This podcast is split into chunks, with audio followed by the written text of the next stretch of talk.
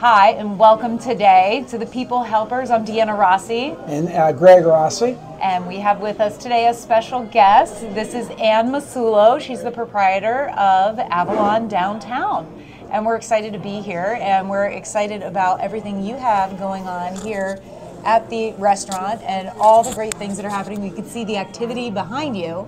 And tell us a little bit about the restaurant, what makes it special, and why everybody loves downtown coming here to Avalon Downtown. Well, you know what, Deanna? I think it is a lot. It brings back a lot of nostalgia for people. Uh, a lot of people grew up eating Briar Hill pizza, um, the wedding soup with the egg croutons. It, it, it's, it, it brings you back to a, to, a, to a great time in your childhood. Um, and I think that's what a lot of people like coming here. It's truly a family run business. Um, my children, my husband and I were all here. Um, I've got families working here, siblings. um, that's so nice. You know, it's sometimes it's second and third generation um, that ate this pizza, and now the kids are working here. So it's it's it's a lot of family oriented um, atmosphere, and I think that's what people really enjoy about it. And you don't just have pizza, right? You have some other things that Yes, we do. We have um, fried zucchini chips that are a big seller, um, as well as some of our other fried stuff that's all hand breaded. Salads are also another big seller here too. Um, I use a hydroponic grown lettuce, I didn't know. No. so um, it's really a great. It's really a great salad. And if you're nice, Mike brings you out some fried dough. Yes, yes, he A little does. kiss at the But end it's of the only night. that's only if you're Only if nice. you're nice. Only so, if you're but nice. now cocktail wise and drink wise, what what is your number one seller? Beer, obviously, with pizza. It's kind of synonymous. We do have, you know, a lot of, we have a full bar with all types of uh, liquor, anything that you could want. We do have a very wide selection of um, bourbons. Um, Nice. That we do have people that come in specifically for, For the bourbon. Yeah, for for for a for a bourbon. Um, so we do have a wide variety of that, as well as like the craft beers. But those, you know, they come and go depending on the season. Uh, and as you said, the fried dough, which is kind of funny because in this area we're very used to sometimes the proprietor bringing and getting somebody something.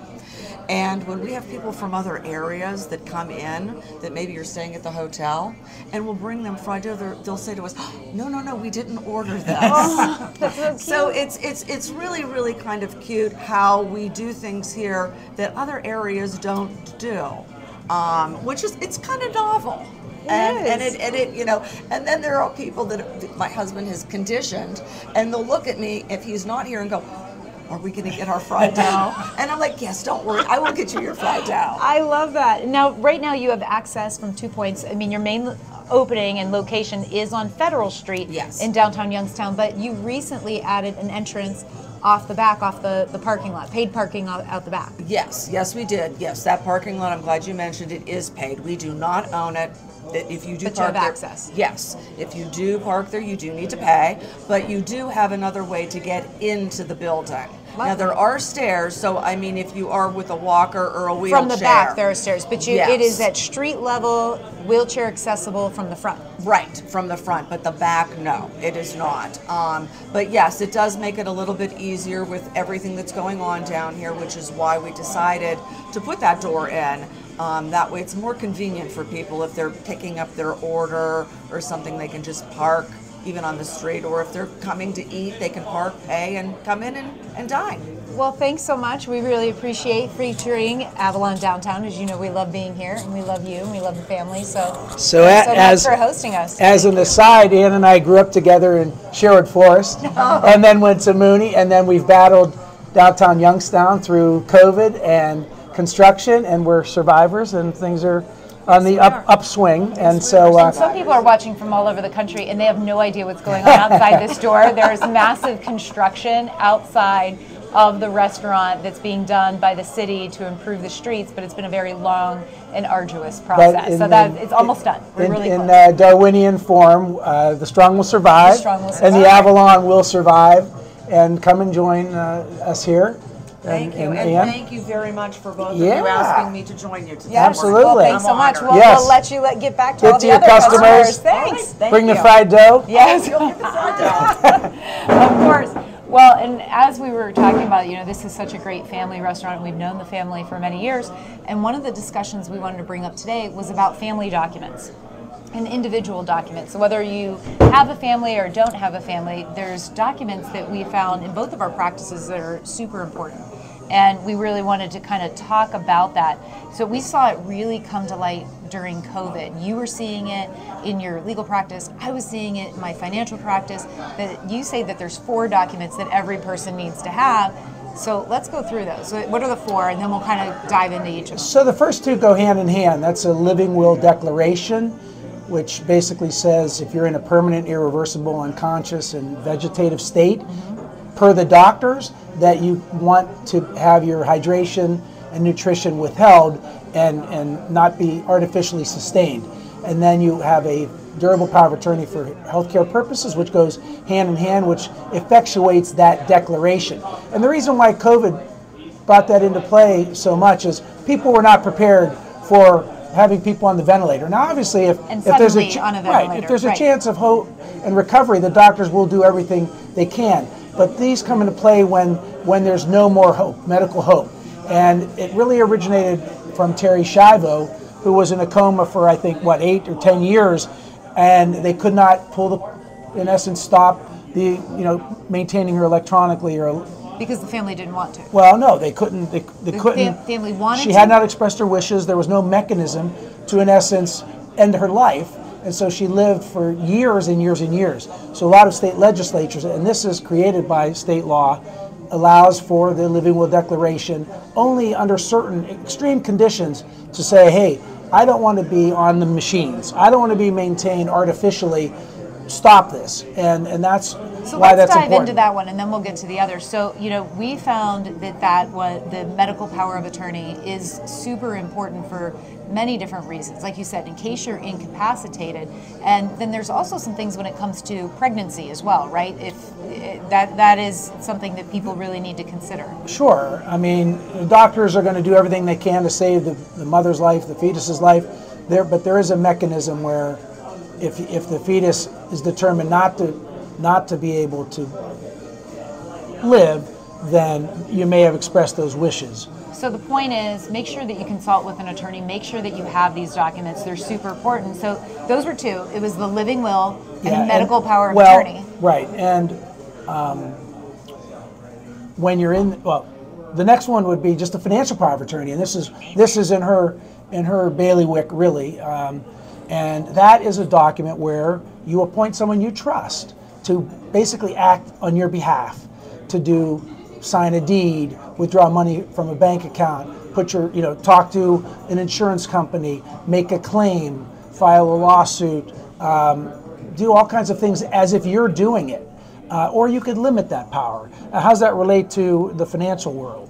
Well, we see it being used many different ways. So some people have a financial power of attorney. I deal with a lot of people in the military. So when they're deployed, they may have somebody who has financial power of attorney that has access to be able to make trades in their account or do certain things. Like you said, some of them can be specific. Some just have a blanket financial power of attorney. So we see it used often as well as incapacitation. So, as the money lady, do you ask your clients, do you have a power of attorney? I do. Why do you, Why would you ask them that? I ask them that because it's really important for me to have that in my notes should they become incapacitated, that we know who it is that we need to contact and who has that ability to be able to handle it. Obviously, I've had a client or, or well, clients, many, that have been in a state in which they could no longer be able to communicate. And somebody comes in with a financial power of attorney that person can make decisions on their behalf with their finances. Well, and, and power of attorney is not just when the person's incapacitated, though. They may be saying, hey, you know what, I need $5,000, but um, I'm in wherever, and, and you know, the power of attorney can do that for you. So, Right. I've seen, like I said, military or when somebody's on a vacation and if you had a power of attorney that could be able to make a trade. And we've seen this when, let's say, somebody is out of the country, but a closing on a house needs to be done or a financial transaction needs to happen. Maybe they're selling a car, but they're in a different country. If they had a financial power of attorney, that person can go ahead and make those. Right. So the, Signatures the power the power of attorney appoints someone that you trust to act as if it's you, and you can make that very broad, or you can tailor it or narrow it for a specific purpose, what's called a limited power of attorney. Well, you know what people tell me all the time? I don't trust anyone enough to do that. So you could have somebody be that person that is an attorney or somebody that is not in your family. Sure. Usually spouses would name the other. Sure. Um, and, you know, someone, a trusted friend, but you also name an alternate in the event that that power of attorney is unavailable or, or unwilling. Refuses to act. The, the, the second person could then act. Um, but the key to a financial power of attorney is you're acting as if you're that person. So you cannot do it for your own benefit. You cannot self deal. You cannot exceed the scope. And you do, there could be repercussions. And so you're actually better off having a financial power of attorney because then it legally protects you if they acted out of your benefit, then there are legal repercussions where I've seen people say, well, my, my wife or my girlfriend, she has my passwords. And that's actually illegal for them to go in, it's a felony if they go in and they act on your behalf with your password. So that should be something that your people are very conscious about is not just saying, oh, well, someone has my passwords, they'd be able to handle some things for me. right? And recently, there's we've the powers of attorney have been expanded because of this technological technological world that we live in, where you need access to, uh, you know, Venmo, PayPal, these financial instruments. You need I call it the social media Social- cause, well, but it's called but it's it- called the uh, digital assets. Digital but it also deals with social media. Anything that you have online, password, um, you know, username, etc. If if the person has granted you a power of attorney that allows you to act as if it was you in that context, man, you're, you're going to eliminate a lot of problems lot of problems. potentially. And so one of the things that we have seen is we've seen people, let's say they were on a ventilator and then their Facebook account got hacked. Well, the family didn't have a financial power of attorney with that clause in it, so they try to get in touch with Facebook. Facebook can't do anything, so now this person's reputation has been just obliterated. And it's really important to have these media clauses, right? That that clause in the last document, the last will and testament, because So- somebody is going to take that over. Right. We, we recommend these four documents to everyone, whether or not you're single, whether or not you're married, whatever it may be. Um, and the last one is the last will and testament. Now, that's very important because you're, again, once you pass away, if you have a power of attorney, the power of attorney ends, terminates. Uh, so that person that you designated no longer has the authority to act on your behalf. You have to be the, either the executor or administrator and then appointed by the probate court to carry out your affairs. So again, that person that you name to handle your affairs, it's got to be somebody you trust. Frequently, you name the same person as the power of attorney.